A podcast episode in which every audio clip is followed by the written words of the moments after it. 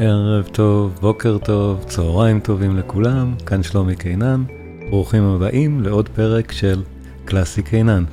הפעם על סיבליוס, מבחר קטעים סימפוניים. את עוד הפתיחה שלי, של הפודקאסט שאתם שומעים ברקע, אני הלחנתי, האמת, בהשראתו, בהשראת המוזיקה של סיבליוס. עד כדי כך אני אוהב את המלחין.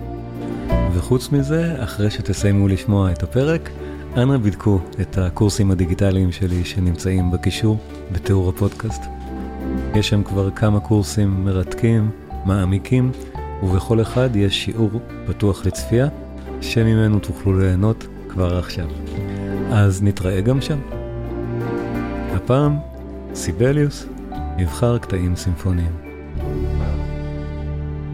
סיבליוס, מפגש, אה, מפגש נוסף. המפגש הקודם היה על הסימפוניה השנייה ועוד כמה יצירות, ובגלל שהוא באמת מלחין כל כך נפלא, ואני רואה שגם אתם נהניתם, וגם מהשיחות שלי אחר כך, אז uh, החלטתי שכדאי לעשות מפגש נוסף. יש, זה מלחין באמת uh, מאוד מעמיק, שיש הרבה, הרבה יצירות להיכנס אליהן, למרות שהוא לא הלחין המון, יחסית. אבל כל שבע הסימפוניות של סיבליוס הן נהדרות אחת-אחת. וכל הפואמות הסימפוניות של סיבליוס הן נהדרות אחת-אחת. אז למרות שאין המון, זה עדיין אה, מוזיקה נפלאה שרובה של המאה ה-20, שהמאה ה-20 אין הרבה מוזיקה שקל להיכנס אליה, או שקל לאהוב אותה, נגיד ככה, או שהיא באמת נפלאה, כמו של סיבליוס. עכשיו, אני גם מדבר מעט על סיבליוס המאוחר היום, שדיברתי על זה קצת במפגש אה, שדיברנו על הסימפוניה החמישית. אני אדבר היום קצת עוד על סיבליוס המאוחר, שזה נשמע מעט אחרת, תקופה, המאה ה-20 לפני שהוא הפסיק לכתוב, ואנחנו נגיע לזה, וגם לסיבות שבגללן סיבליוס הפסיק להלחין. אבל אני רוצה להשלים כמה דברים עוד מה, מה, מההתחלה, ועוד פעם נעקוב אחרי יצירות שלא נגענו בהן של סיבליוס, ואני אתן מעט רקע לגביהן. וגם פה זה, גם קצת בשביל יוסי, שאני יודע שאוהב את, ה, את היצירה. אז uh, סוויטת, סוויטת קרליה, ששמענו כבר פרק אחד מתוכה, אז היום לפתיחת הערב, אז הפתיחה, זאת מוזיקת פתיחה נהדרת, זאת פתיחת סוויטת קרליה. אחת מהיצירות הבאמת מוקדמות ביותר של סיבליוס. שדיברתי על זה כבר, אני רק מזכיר. הוא מראה פה כבר, בשלב המוקדם הזה, ב-1893, כשהוא רק סיים את הלימודים שלו באירופה, איזה מלחין ענק הוא עתיד להיות.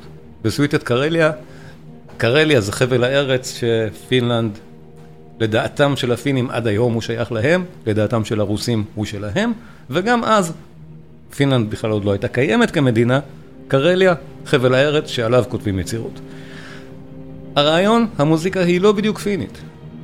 אמרנו, סיבליוס עושה פה משהו שהוא מכניס לתזמורת מוזיקה כאילו כפרית או כאילו, כאילו פולקלוריסטית. אבל לא מבוססת באמת על שום פולקלור אמיתי. וכבר אפשר לזהות את הצבעים הנהדרים האלה של סיבליוס.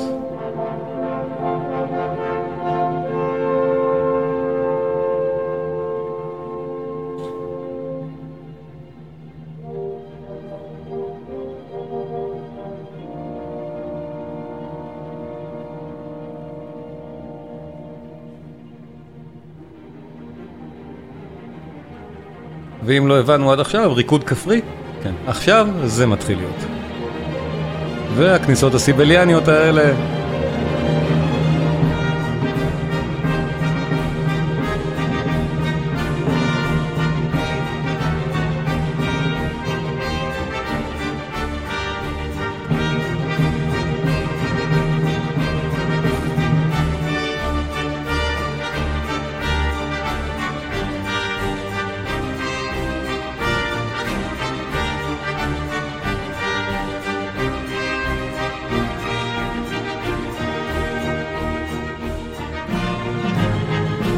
שהיה בשני המפגשים הקודמים, או בעצם בקודם בעיקר, כבר מזהה את אותו מצלול סיבליאני, כבר מכאן.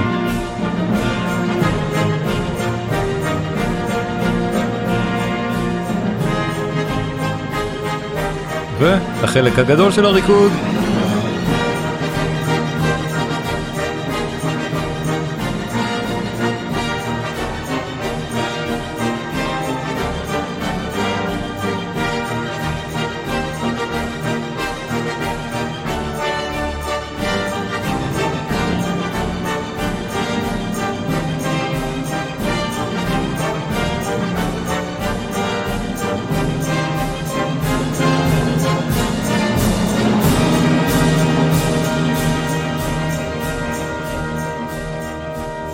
יונה כותב, זה שוב כמו רכבת בפינלנדיה, זה מאותה התקופה, זה טיפה יותר מוקדם מפינלנדיה. זה באמת מזכיר במצלול, אבל פה זה לא מתאר רכבת, זה מתאר מסע בקרליה כולל ריקוד כפרי. הסוויטה היא סוויטת קרליה. ויש לה ארבעה פרקים שמתארים סצנות שאמורות להיות מקרליה, שוב, אין פה שום אפיון סגנוני מוזיקלי משם, אלא רק אווירתי כפרי, או אווירתי פולקלוריסטי. אבל הצבע של סיבליוס שרואה על זה לגמרי.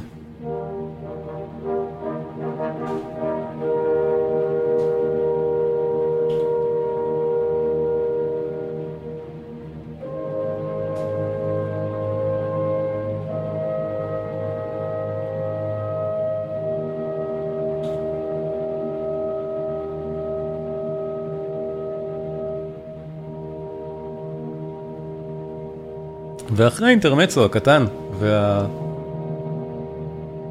והמגניב הזה, באמת שאפשר להבין מהדברים האלה איך סיבליוס הפך להיות בתחילת המאה ה-20 מלחין באמת כל כך פופולרי ברחבי העולם, חוץ ממרכז אירופה. אה, דליה כותבת, כפרי רושי, רוסי? כן, קרליה זה חבל ארץ שהוא אכן של רוסיה, גם היום וגם אז. אז, אה, והמוזיקה של סיבליוס בשלב הזה באמת מאוד מושפעת ממוזיקה רוסית, דיברנו על זה. אז כן, אז אפשר לזהות פה באמת מעט, אה, מעט, אה, מעט צבעים של המזרח. אבל אה, בכל מקרה, האינטרמצו הקטן הזה באמת מסביר את, ה, את הצד הקל של סיבליוס, הוא מראה אותו בצורה מאוד יפה, וכל הסוויטה הזאת, סוויטת קרליה היא כזאת. אבל הסוויטה הרצינית של אותה תקופה, או מעט אחרי, מ-1895, זו עוד סוויטה פינית, זו שנקראת למינקיינן. גם סוויטה בת ארבעה פרקים, שמתארים מתארים פרקים מתוך הקלבלה, מתוך האפוס הלאומי הפיני, אני אדבר על זה עוד מעט תוך כדי המוזיקה, ובמקרה הזה, הקטע הזה מפורסם מאוד מחוץ להקשרו בתוך הסוויטה, כי סיבליוס השכיל גם לפרסם יצירות שלו מחוץ לפינלנד, בנפרד מהקשרן, הוא ידע מה הוא עושה. הברבור מטואנלה, זו דוגמה נהדרת לידע מה הוא עושה, היום זו נחשבת להיות אחת מהפואמות הסימפוניות הגדולות ביותר של המאה ה-20, מחוץ להקשר. פשוט מנוגנת כמו שהיא, הברבור מטואנלה. בואו נקשיב למה. המכשף בצליל. זה סיבליוס פה. הברבור מטונלה, טואנלה.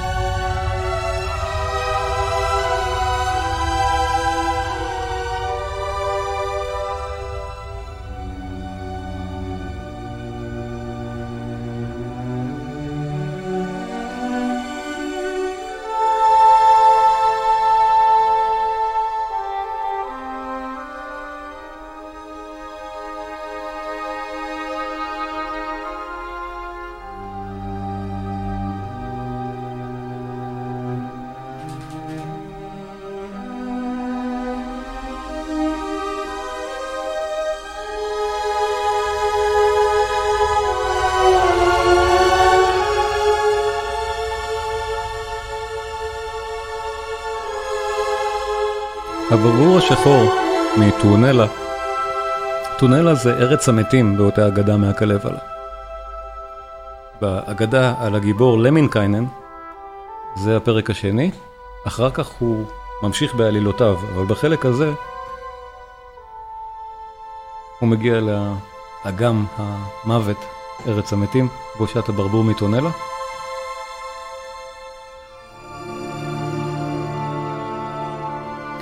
ואת קולו של הברבור אנחנו שומעים בקרן האנגלית פה. כלי מאוד חריג ככלי סולו, שזה אחד משני הרגעים הגדולים שלו ברפרטואר. הכלי שמנגן כאן את הסולו, קרן אנגלית, כל כך יפה, ואם זה מוכר זה מדבוז'ק, מהסימפוניה התשיעית מהלארגו, של מן העולם החדש. אלה שני הרגעים, רגעי הקריירה של נגן הקרן האנגלית.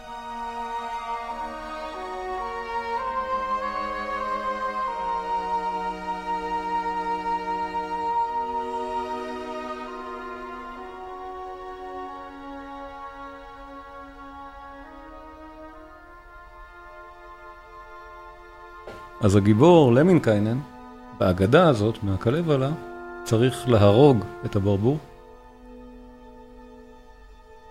אבל במקום זה הוא נורה מחץ מורעל, והוא מת בעצמו באותו, באותה ארץ מתים, למרות ששוב בהגדה ובפרק הבא של הסוויטה, הוא חוזר לחיים.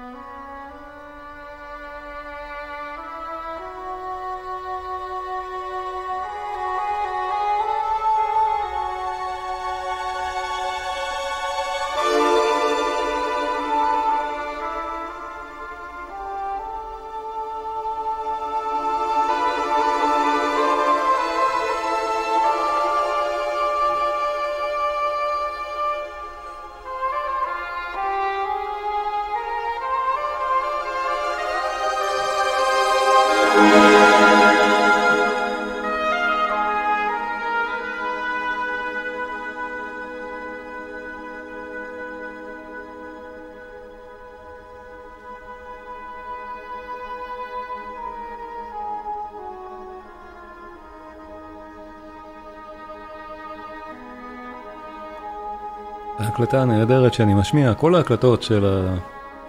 של מפגשי סיבליוס הן הקלטות פיניות. בזכותו של סיבליוס, בזכות המוזיקה שלו, פינלנד הפכה להיות מעצמת מוזיקה. זו ההקלטה שאנחנו שומעים של ברגלונד.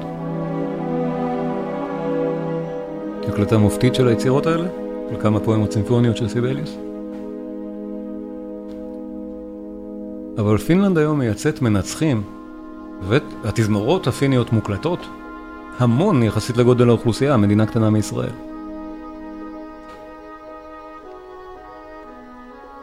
הגיבור הלאומי שלהם זה סיבליוס. רואים, הוא מודפס על שטרות כסף, יש על שמו רחובות, ואקדמיות ובתי ספר ומגרשים ואצטדיונים והכל. פסטיבל שנתי. פינלנד משקיעה במוזיקה, תקציב הלאומי של המדינה, פי 150 מהתקציב המקביל באמריקה.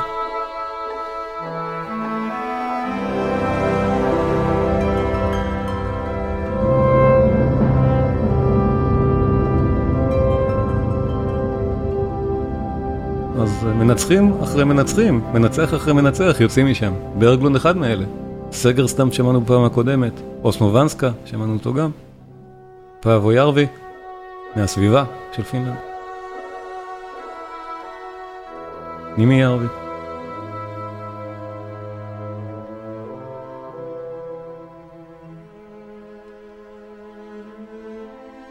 ההקלטה הזאת נפלאה. אבל בכלל, ההקלטות של המנצחים והתזמורות הפיניות ברפרטואר של סיבליוס, שהם מנגנים אותו פשוט כל הזמן, הם נהדרים שם, הם מכירים את המוזיקה הזאת כל כך טוב.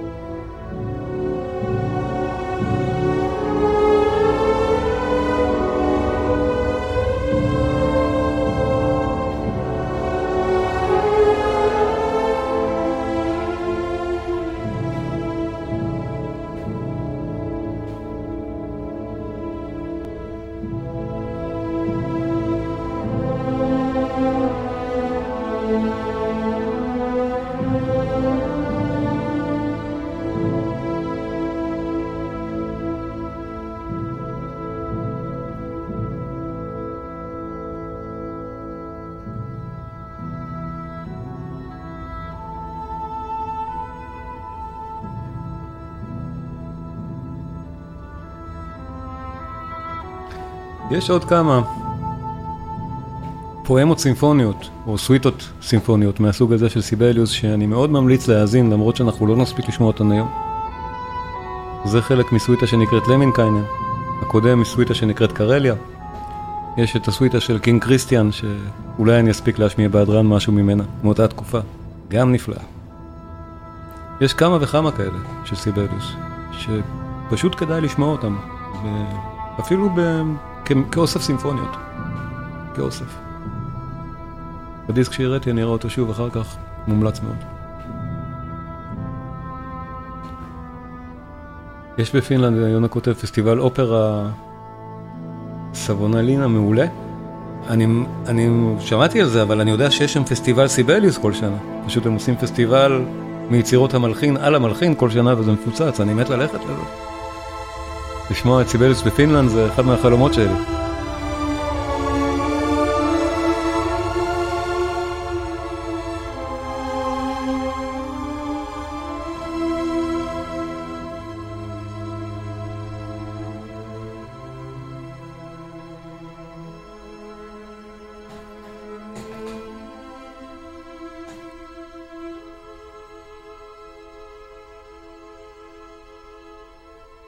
הסוויטה הנהדרת, או הפואמה הסימפונית, הבאמת נפלאה, הברבור מטונלה של סיבליוס, ובשביל באמת לסגור את החלק הזה של הפואמות סימפוניות המוקדמות, שהם חלקים מסוויטות, עוד יצירה, או עוד פרק קצר מתוך סוויטה, שמאוד מפורסם כפואמה סימפונית בזכות עצמו, נקרא Valse Triste, שגם לקוח מתוך סוויטה שסיבליוס ערך מתוך מוזיקה שהוא כתב למחזה, שנקרא קואולמה. שוב, הסוויטה כולה, אפשר להקשיב לה, אבל הוואלס עצמו מאוד מאוד מפורסם מתוכה. ושימו לב, זה אותו המלחין.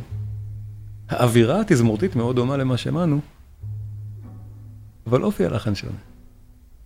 פה סיבליוס בשיא, שיאו המלודי, כמו שהוא יודע לעשות.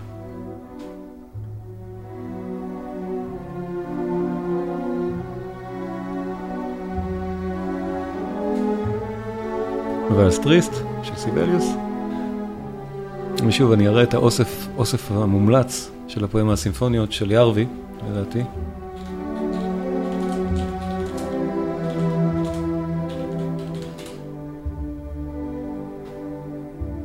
כן, זה זה.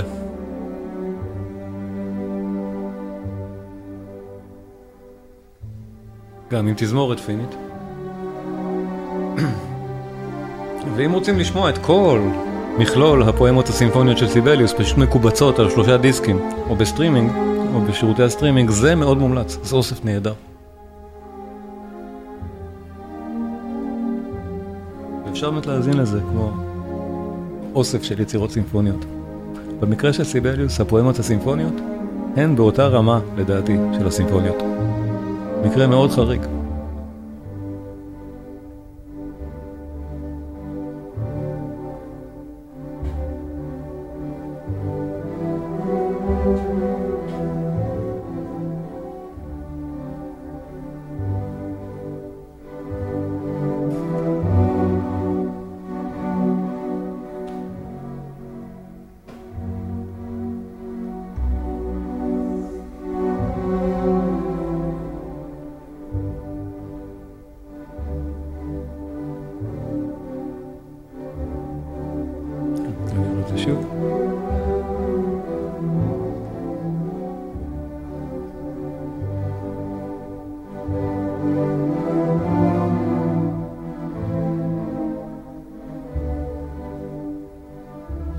בסימפוניות, אנחנו שומעים פה את התזמור המאוד מעודן ומדויק של סיבליוס, אחד מהכותבים הנפלאים לתזמורת.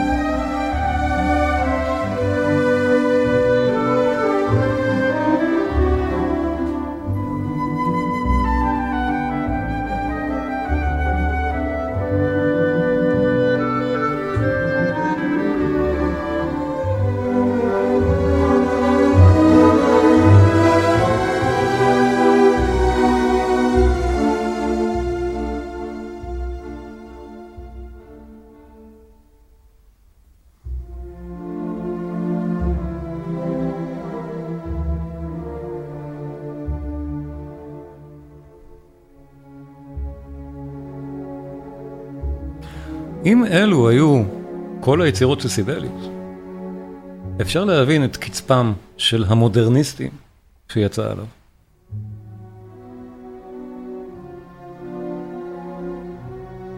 אבל גם אפשר להבין מדוע המוזיקה של סיבליוס מפינלנד הרחוקה תפסה כל כך טוב בשלב הזה, כשהגיע לשיא יצירתו בסימפוניה השנייה וביצירות האלה בכל רחבי העולם. אנחנו לא זוכרים היום שעד שנות ה-30 של המאה ה-20 סיבליוס נחשב למלחין הגדול ביותר של תקופתו, לפחות באמריקה ובאנגליה.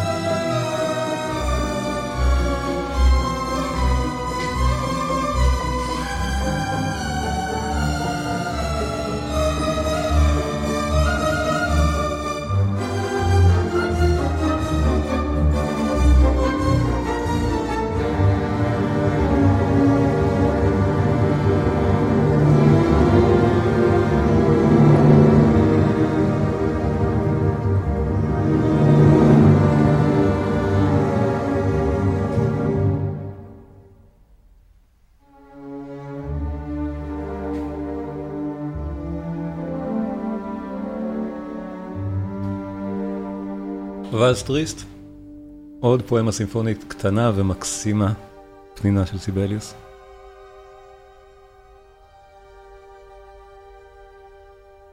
הקטע הבא שנשמע הוא מ-1907, מעט אחר כך מהסימפוניה השלישית. בפעם הקודמת שמענו את הסימפוניה השנייה הבאמת ענקית של סיבליוס, וזו יצירה שנשמעת, או גם נראית מאוד רומנטית בהיקף שלה. ארבעה פרקים, 40 דקות, 45 דקות. סימפוניה רומנטית. אה, יונה צודק שנימה ירבי הוא אסטוני, אבל אסטוניה היא בדיוק בספירת ההשפעה התרבותית הפינית. זה, לפחות כך קראתי. על, על נימה ירבי. זה, זה מה שהוא כותב, ברע, זה מה שהוא אומר ברעיונות, ברעיונות איתו. בכל מקרה, אה, הוא מנצח סיבליוס באמת נהדר, נימה ירבי, בלי קשר למאיפה הוא בדיוק בא. אה, וגוטנבורג בשוודיה, נכון. שכנה טובה. אוקיי. יפה יונה, תודה. אה, בכל מקרה, הסימפוניה השנייה של סיבליוס הייתה באמת סימפוניה שנשמעה מאוד רומנטית, אנחנו זוכרים את זה מהפעם הקודמת, אבל בניתוח שלה נראיתי כבר עד כמה היא בעצם לא רומנטית בדרך שבה היא מולחנת, עם כל המוטיבים האלה וממש הפאזל הזה שהולך שם. אה, בסימפוניה, בסימפוניות הבאות של סיבליוס הוא הולך בכיוון הפוך מהכיוון של מאלר בנקודה הזאת בזמן, בין תקופתו לגמרי. מאלר מבוגר מסיבליוס ב-15 שנה בערך. אבל uh, סיבליוס הולך ו... והופך להיות יותר ויותר מינימליסטי ומקומפרס ככל שהיצירה שלו מתקדמת. הוא לא, הוא לא מרחיב, הוא מצמצם. היצירות שלו הופכות להיות יותר ויותר זמן להלחנה שלהם, ו... יותר ויותר קצרות. הסימפוניה השלישית היא בת שלושה פרקים. היא גם נשמעת הרבה יותר קלה בכל המובנים, וגם נשמעת הרבה יותר קלאסית. הרביעית אמנם בת ארבעה, אבל החמישית שוב בשלושה פרקים, השישית בשלושה פרקים, והרביעית בת פרק, השביעית כבר בת פרק אחד בלבד ולוקחת עשרים דקות. אז סיבליוס באמת יש פה עניין אומנותי שלו עם עצמו, של ללכת לכיוונים של זיכוך והבעה מאוד מצומצמת. הסימפוניה השלישית היא הפעם הראשונה באמת שניכר שהוא מנסה לעשות את זה. אחת התוצאות המהממות היא הפרק השני של הסימפוניה הזאת. שוב, אחד מהפרקים הסימפוניים היפים, אני חושב, ברפרטואר של המאה ה-20. הפרק השני של הסימפוניה השלישית, ש... רק בשביל, בשביל להציג את זה מעט, הבנייה שלו היא מעניינת במובן שהנושא, התמה חוזרת ארבע פעמים, אה, מופרדת בווריאציות שלה, במבנה מעניין של רונדו, התמה היפהפייה מתחילה כאן.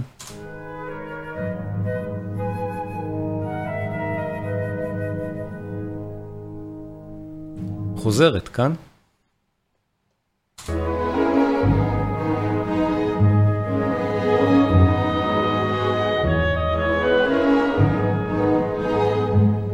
חוזרת אחרי מין חלק B של משהו אחר.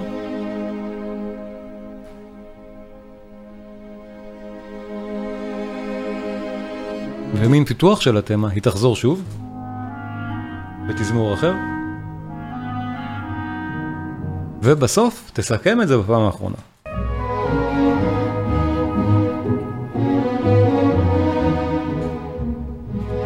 אני אומר את זה פשוט כי אנחנו לא מכירים פרקים שקטים בסימפוניות עם סוג כזה, למשל, של מבנה או של צמצום והבעה מוטיבית. יש לנו בעצם פה רעיון בודד, שעליו סיבלוס משחק, לכל האורך.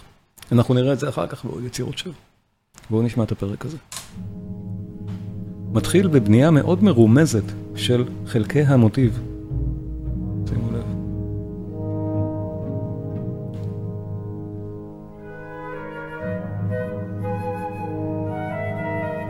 זה המכשף בצליל. המוזיקה עוד לא ממש אפילו בתנועה. התנועה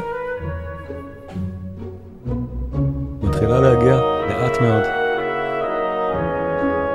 התחלנו. עכשיו אנחנו מבינים שזה סוג של שלושה רבעים. כל כך יפה.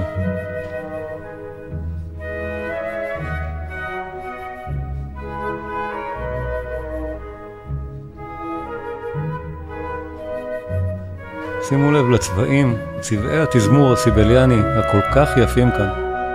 לכל האורך, התזמור המאוד עדין, מאוד מאפיין שלו, ואיך בכל פעם שהצמח חוזרת היא מתוזמרת שונה.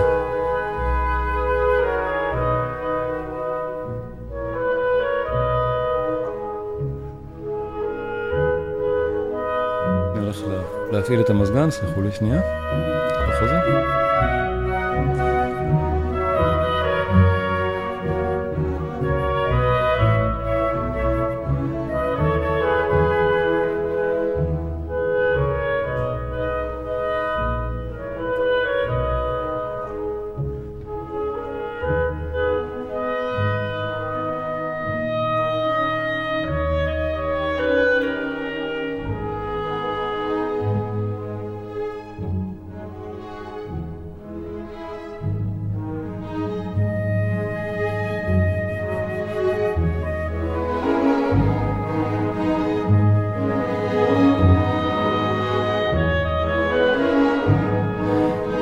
פספסתי את חזרתו השנייה של המוטיב, הוא נכנס כל כך יפה בפעם הזאת.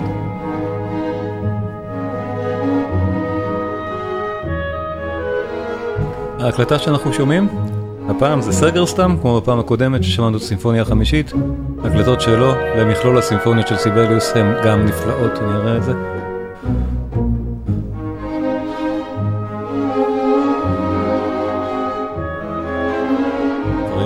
נהדרת על הנושא.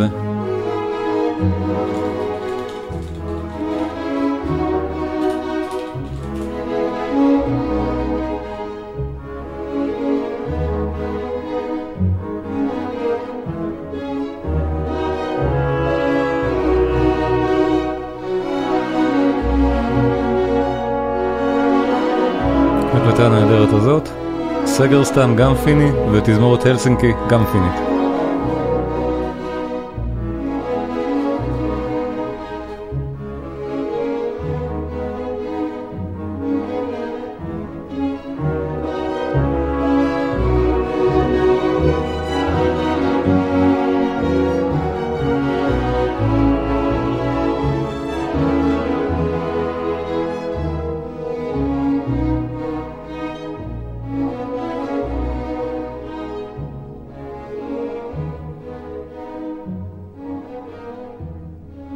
אני אספר לכם בסוד, שכשאני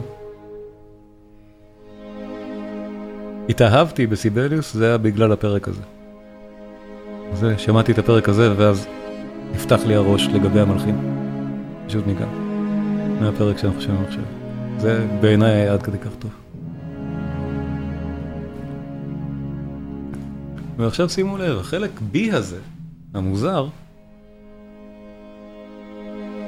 הוא בעצם כולו קשור לאותו נושא ששמענו כבר כמה פעמים מנוגן, פעמיים במעגלו השלם שלו. ואחר כך יהיו גם פיתוחים קטנים שלו בכל מיני סוגים של ערבסקות כאלה. סיבליוס מכשף בצליל.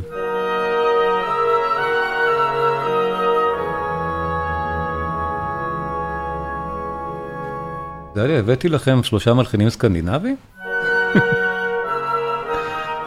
מה זאת אומרת?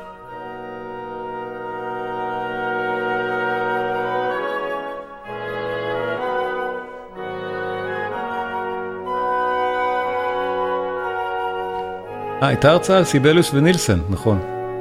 אבל... אז זהו, אני חושב שפינלנד לא נחשבת סקנדינביה. תקנו אותי אם אני טועה. עד כמה שאני יודע, פינלנד היא לא חלק מסקנדינביה. לפחות בהגדרה המדויקת של הדבר. ונילסון מדנמרק, נכון. אז דיברתי עליו חצי הרצאה יחד עם סיבליוס, נכון. גם נהדר נילסון. שוב, התמה חוזרת, ושוב. נכון, ודיברתי גם על גריג. אז כן, אז לנורדים יש... אה, יש דריסת רגל במוזיקה הקלאסית, ברור. אבל שימו לב, שלושתם נושקים למאה ה-20, זאת אומרת, גריג נושק, נילסון וסיבליוס לגמרי של המאה ה-20. לא מלפני.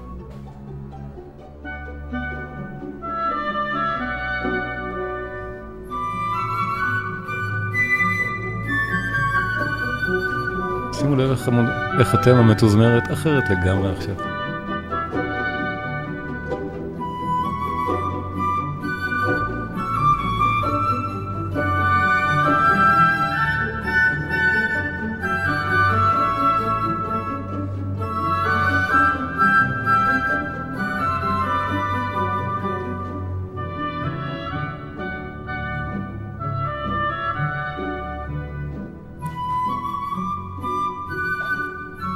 ועכשיו, עוד חלק של הפרק, החלק שאפשר לקרוא לו חלק C, אבל גם הוא מבוסס על פיתוח של התוכן המוטיבי ששמענו עד עכשיו.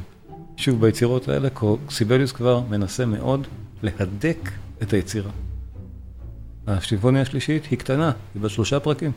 זה הארוך שלה. נורית כתבה משהו שאני לא מצליח לקרוא, כתבה את זה באותיות uh, לא עבריות.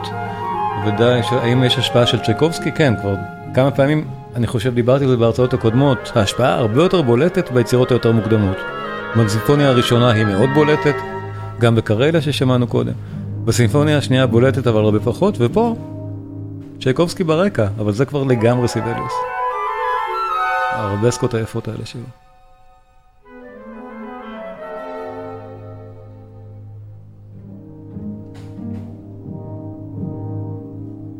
וכל קטעי האווירה האלה שאנחנו שומעים עכשיו.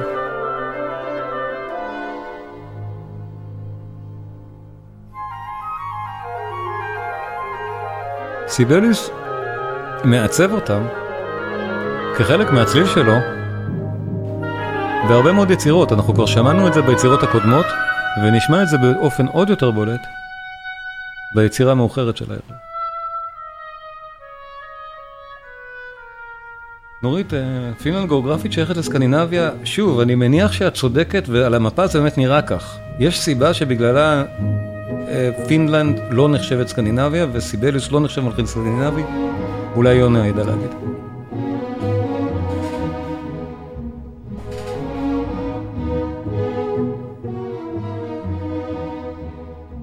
אולי בגלל שהשפה שלהם לא קשורה בכלל. זה לא שפה נורדית, פינית. לכן התרבות איננה סקנדינבית. אני לא יודע. מעניין. הנושא חוזר בפעם האחרונה. אבל נכון, חברות התקליטים למשל, הסקנדינביות, כולן, מקבלות הרבה מאוד מאותו רפרטואר סיבליאני. פיס, אונידיין, חברות תקליטים לאו דווקא פיניות, שוודיות. הרפרטואר של סיבליוס זה הבסיס של הרפרטואר שהם מקליטים והם מוכרים. התזמורות שלהם מנגנות את הרפרטואר הזה כל הזמן. זה רפרטואר מאוד אהוב. באמת אזור גיאוגרפי די נסמך על המוזיקה הזאת.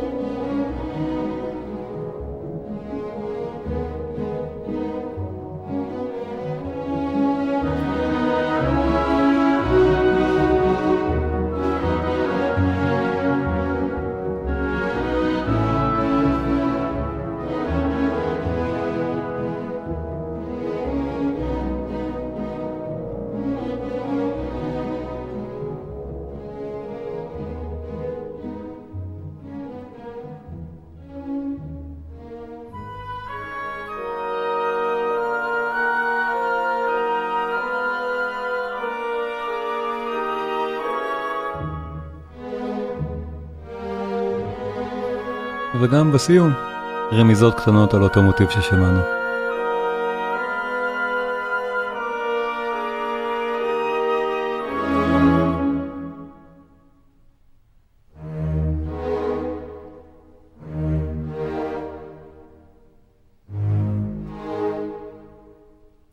סימפוניה השלישית, פרק שני, ובזמן שנותר לי איתכם, אני רוצה באמת ללכת ליצירה מאוחרת, ליצירה באמת הכי מאוחרת של סיבליוס.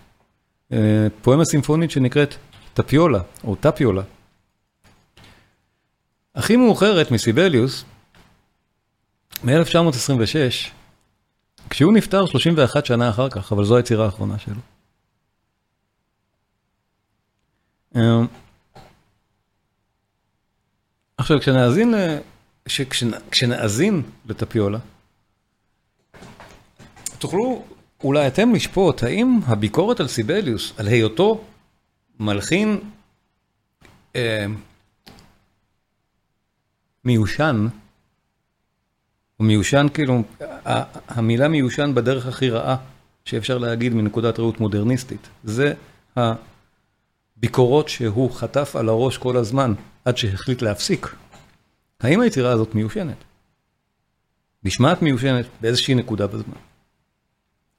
טפיולה היא פואמה סימפונית מאוד מיוחדת, שוב, במובן שסיבליוס הולך כאן על מוטיב בודד. וכל הרעיון שלו זה לתאר שערה, שערה ביער. התיאור של הסערה הוא תיאור נהדר, אנחנו מגיעים לקליימקס הגדול של היצירה, שאין שיאים כאלה ברפרטואר בכלל. השיא של הסערה הוא פה.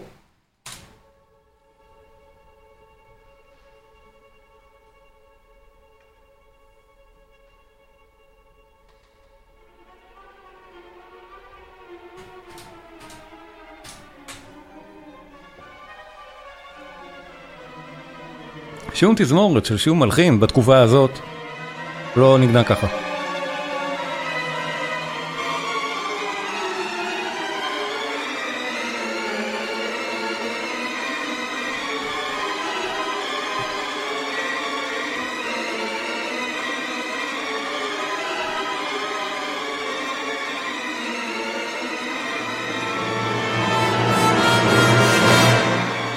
אנחנו נגיע לחלק הזה.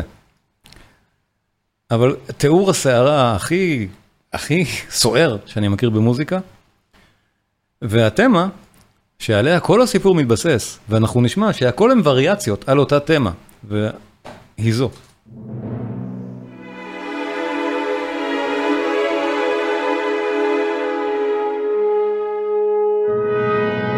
תמה מאוד סיבליאנית. שמענו כבר כמה כאלה אצלו.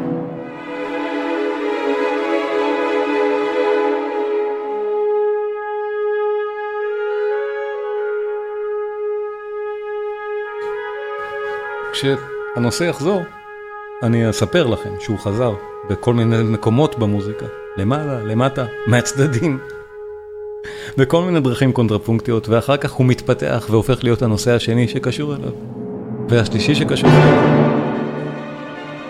הנה, מנוגן מאוד מהר, אותו נושא, מנוגן מואץ, ו...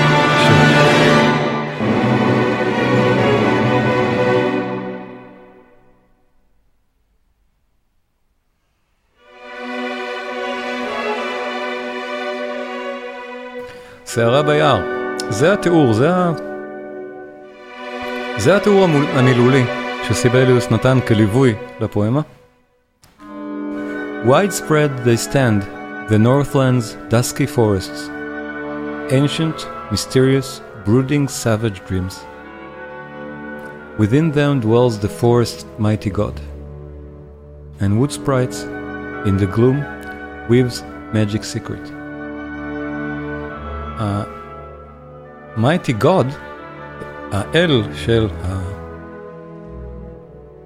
היער, זה שמו טפיו, לכן שם היצירה טפיולה, על שמו של טפיו. יש מקהלת הילדים פינית בשם טפיולה. זו יצירה מאוד, שוב, מאוד חשובה של המלחין.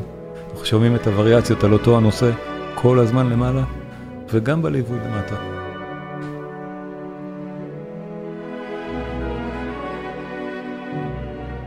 שוב, המחשב בצליל. האווירה הזאת.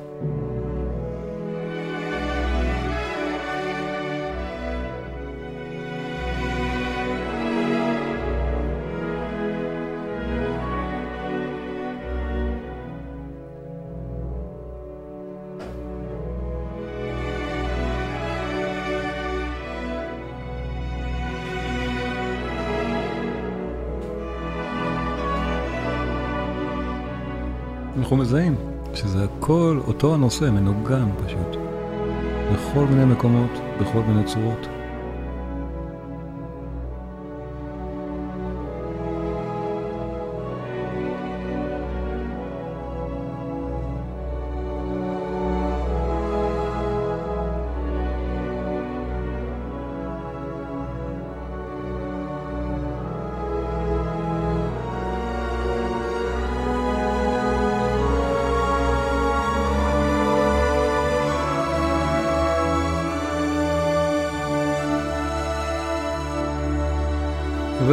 ווריאציה ראשונה על הנושא. אחרי מאלר, בתחילת המאה ה-20, אחרי מותו של מאלר, התעוררה בווינה אותה תנועה שנקראה בדיעבד, או נקראה על ידי עצמה מהאסכולה הווינאית השנייה. שלושה מלחינים עמדו בראש התנועה הזאת, ארנולד שיינברג, אנטון וברן ואלבן ברג.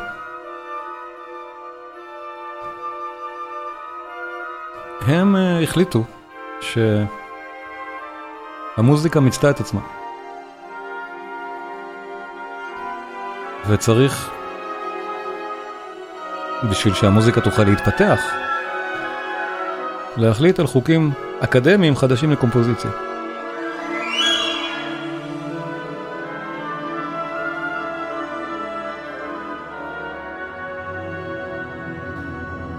למה דברים כאלה בתולדות האומנות באמת תופסים זו שאלה טובה, זה לא רק במוזיקה. בכל אומנות, אנחנו גם מכירים את זה בהרצאות על, אה, של כנרת למשל. שרעיונות פילוסופיים מהסוג הזה תופסים. אבל זה תפס. מספיק חזק בשביל שהמוזיקה הסריאלית, ככה נקרא המוזיקה שמולחנת לפי, לפי אותו, אותם עקרונות, הפכה להיות, לפחות בחוגים רציניים ומשפיעים מאוד באירופה של, לפני, של בין מלחמת העולם הראשונה לשנייה, הדבר הנכון, וכל מי שלא מלחין ככה, הוא מיושן, והוא גרוע. אז גם סטרווינסקי גרוע, וגם פרוקופייב גרוע. פרוקופייב הרי חזר לרוסיה, אנחנו זוכרים. הוא גם קיבל על הראש. סטרווינסקי בסוף החליט להצהיר שהוא המיר את דתו והתחיל להלחין לפי אותם עקרונות, למרות שהוא לא באמת עשה את זה. אבל הוא הצהיר את זה. וסיבליוס היה המטרה הכי רצינית של המלעיזים. הסיבה, הוא פשוט היה המלחין הכי מצליח של תקופתו ברחבי העולם.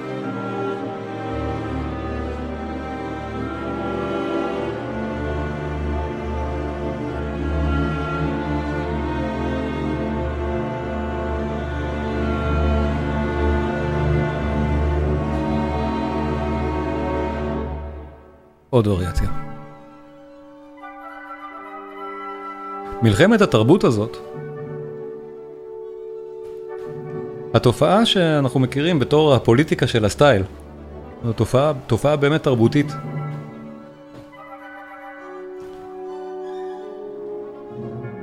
גרמה לסיבליוס להיות במגננה קשה, גם ככה הוא מלחין שהיה לו קשה להלחין. אנחנו רואים. האוטפוט שלו, שזה לא הרבה, שלקח לו המון זמן להלחין כל יצירה, המון מאמץ.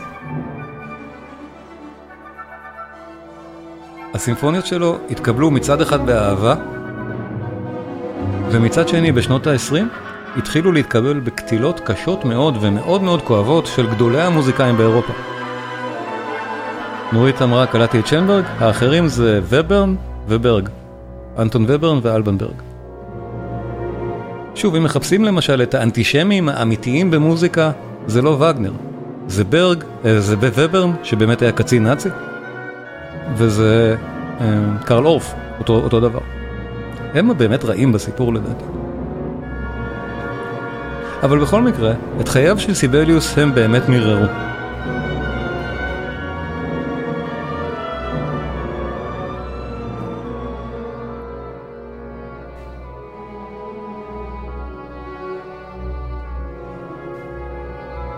בסוף, אחרי הסימפוניה השביעית, בגיל 60,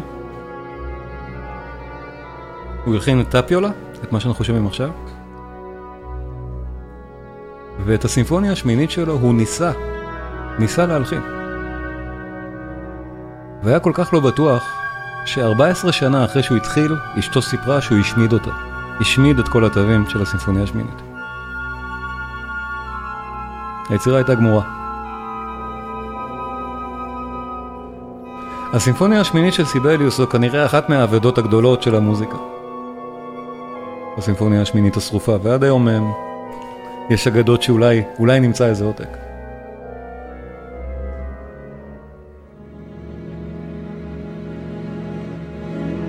מאותו נושא שני שקשור בעבותות לנושא הראשון.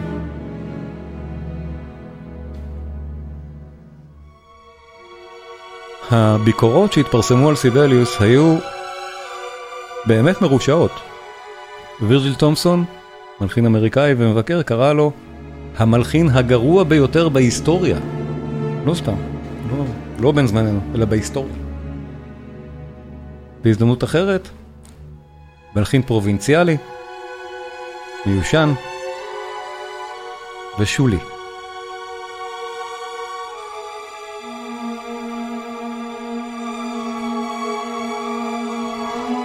מה שיותר טרגי אפילו, זה שהרפיוטיישן של סיבליוס באירופה סבל מזה עד שנות ה-80. היצירות שלו הפסיקו להיות מנוגנות. הם נחשבו פחותות באמת.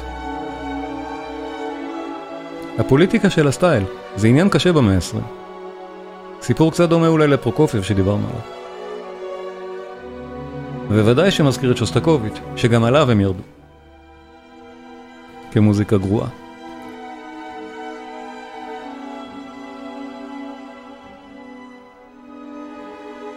בכל מקרה, היום אנחנו כבר מסתכלים על זה אחרת. אפשר, אפשר לראות באולמות הקונצרטים בעולם עד כמה סיבליוס מנוגן כל הזמן. בארץ לצערי לא, אני לא יודע באמת למה. אבל בעולם ודאי שכן. אה, אפשר לראות כמה פעמים הסימפוניות שלו מוקלטות של סיבליוס. זה כמות ששנייה רק למאלר.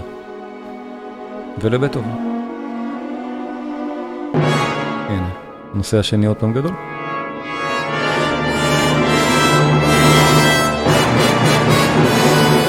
אבל אני באמת החלטתי להשמיע היום את טפיולה, את היצירה באמת המאוחרת והיחסית קשה הזו של סיבליוס. בשביל באמת להראות כמה באמת, אפילו כשהוא כותב מוזיקה קשה, היא נהדרת, וכמה הביקורות נגדו היו לא מוצדקות.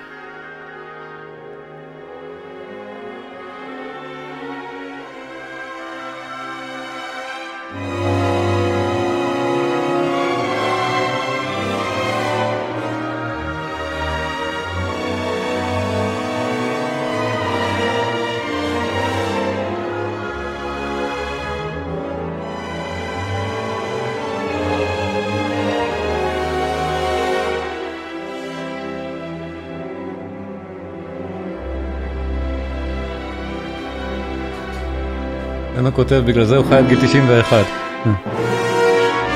הנה, אנחנו זוכרים, זה מדבר על סערה ביער. אז הסערה, תכף תתחיל, זה רק הסערה שלפני הסערה.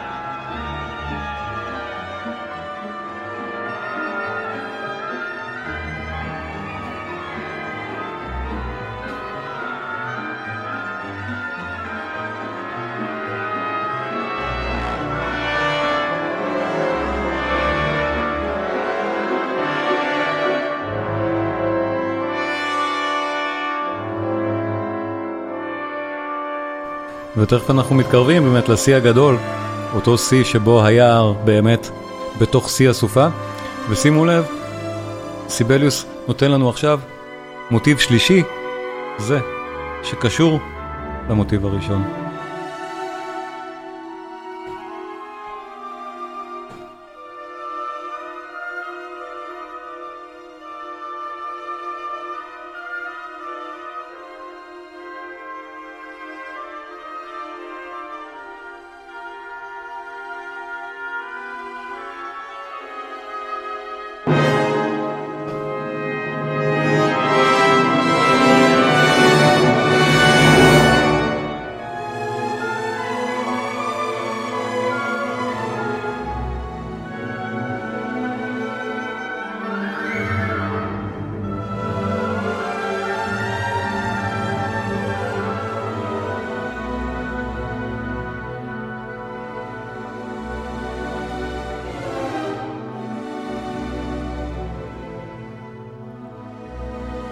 ועכשיו צריך להקשיב כי זה מאוד שקט כשהשיא הגדול מתחיל ממעמקי המעמקים של התזמורת.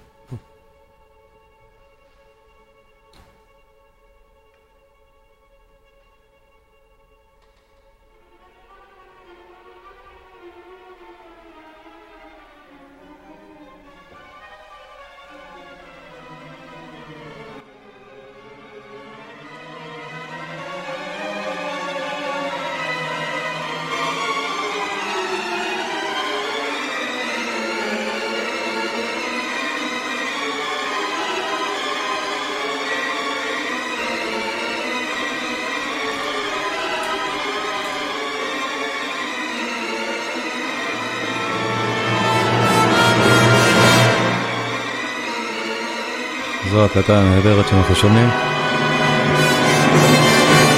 של ברגלונד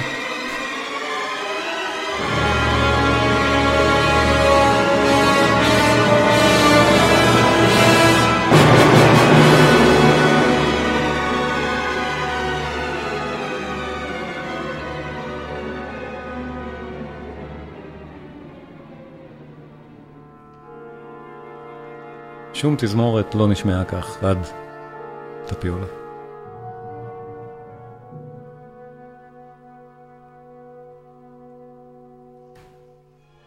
ואפשר גם לשמוע, אנחנו... כל הפואמה הסימפונית עד, עד כאן הייתה במין מודוס משונה, לא ברור אם הוא מז'ור או אם הוא מינור, אבל הוא מאוד סוער.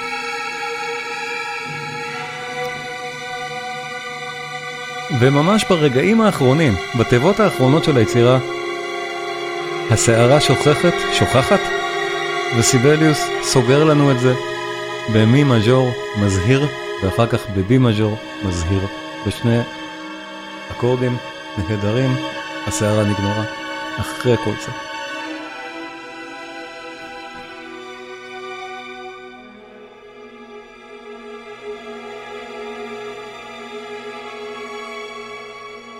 ממה שהוא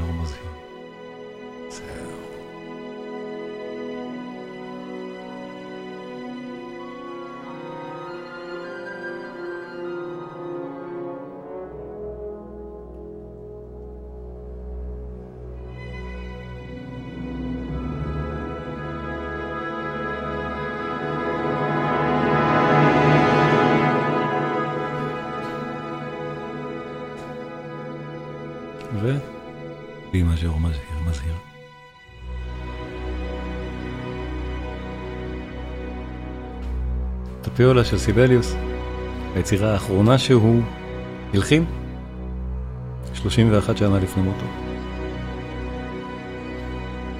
באמת לסיום, אני רוצה לסגור באווירה כמו שהתחלנו, אווירה יותר משמחת מזאת, יותר, יותר, יותר סוערת, ומשהו שבאמת אני חושב שאני עוד חייב, כי אמנם דיברתי איתכם לפני המון זמן על הקונצ'רטו לכינור של סיבליוס, אבל בסדרה הזאת לא. בואו נשמע פרק אחרון, פינאלה של הקונצ'רטו לכינור, הנהדר, אחד מהנהדרים ברפרטואר, בטח שהנהדר של המאה ה-20 מ-1906, פרק הסיום של הקונצ'רטו לכינור של סיבליוס, יאשה חפץ מנגן, פרק נהדר. בנג'מין בריטן כינה את זה בחיבה. ואלס לדובי קוטב.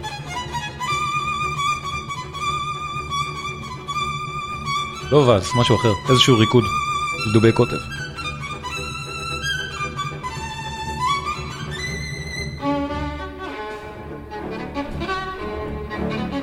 אחד מהקונצ'רטי הכי וירטואוזיים שיש.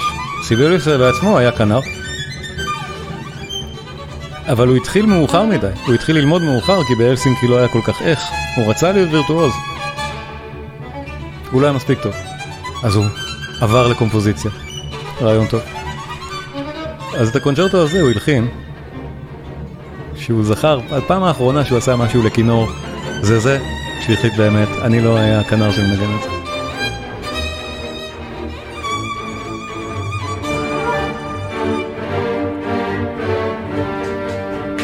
שימו לב לקצב פה.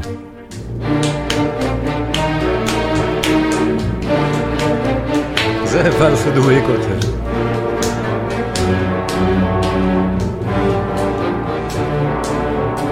נהדר.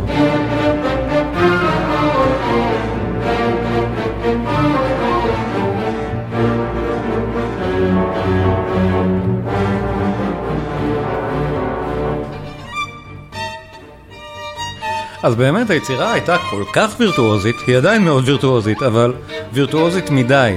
ב-1905 בבכורה, הכנר הפיני שהיה צריך לנגן את זה פשוט לא הצליח. זה היה נורא ואיום. סיבליוס תיקן את זה, או הוריד את היצירה, תיקן מעט, עדיין, לנגן אותה היה קשה מדי. והיא שכבה, לא זכרו אותה בכלל, 30 שנה בערך. עד שנות ה-30, שבהן באמת יש החפץ בכבודו ובעצמו, שלף אותה בתור יצירה וירטואוזית בשביל שהוא יציג אותה כווירטואוז בעצמו. ומאז הקונצ'רטו הזה תפס נהדר, סיבליוס זכה לראות את זה, הוא היה עדיין חי בשנות ה-30, בטח, הוא נפטר רק בסוף שנות ה-50. זכה לראות בהצלחת היצירה.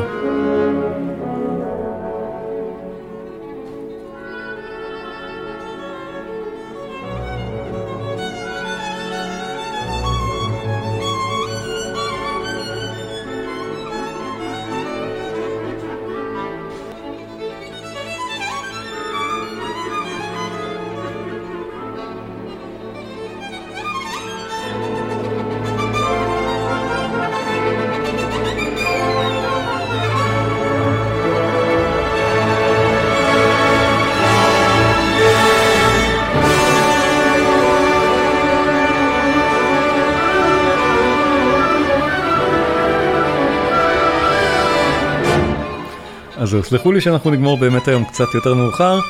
Uh, התחלנו עם ימי הולדת וכאלה, ואני בטוח שנהנים לשמוע את הקונצ'רטו ואת הסוף שלו. זה בסדר.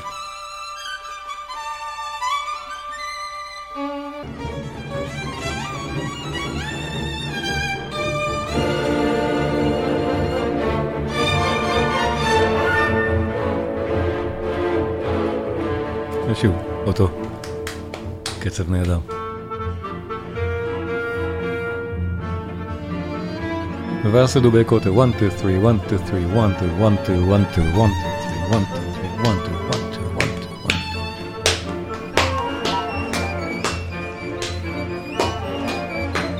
2. תודה לידה, תודה רבה. אבל אפשר לשמוע כמה, כמה התפקיד כינור הוא וירטואוזי. לכל אורך היצירה, בטח שבפרק הזה.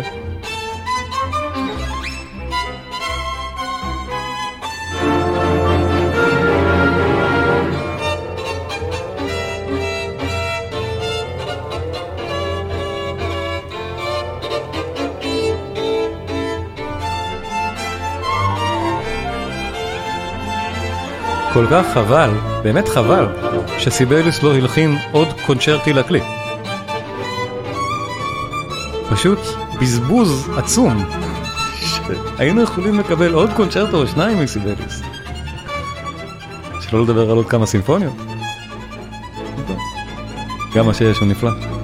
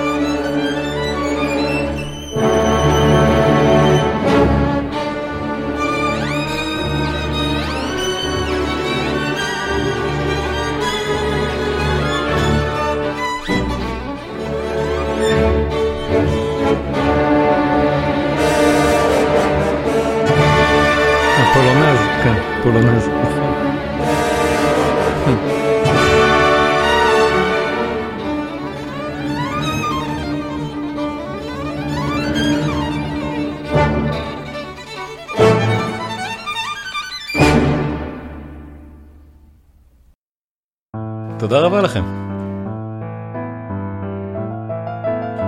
תודה לכם על ההאזנה. הקורסים הדיגיטליים שלי עלו לרשת, והם זמינים להורדה.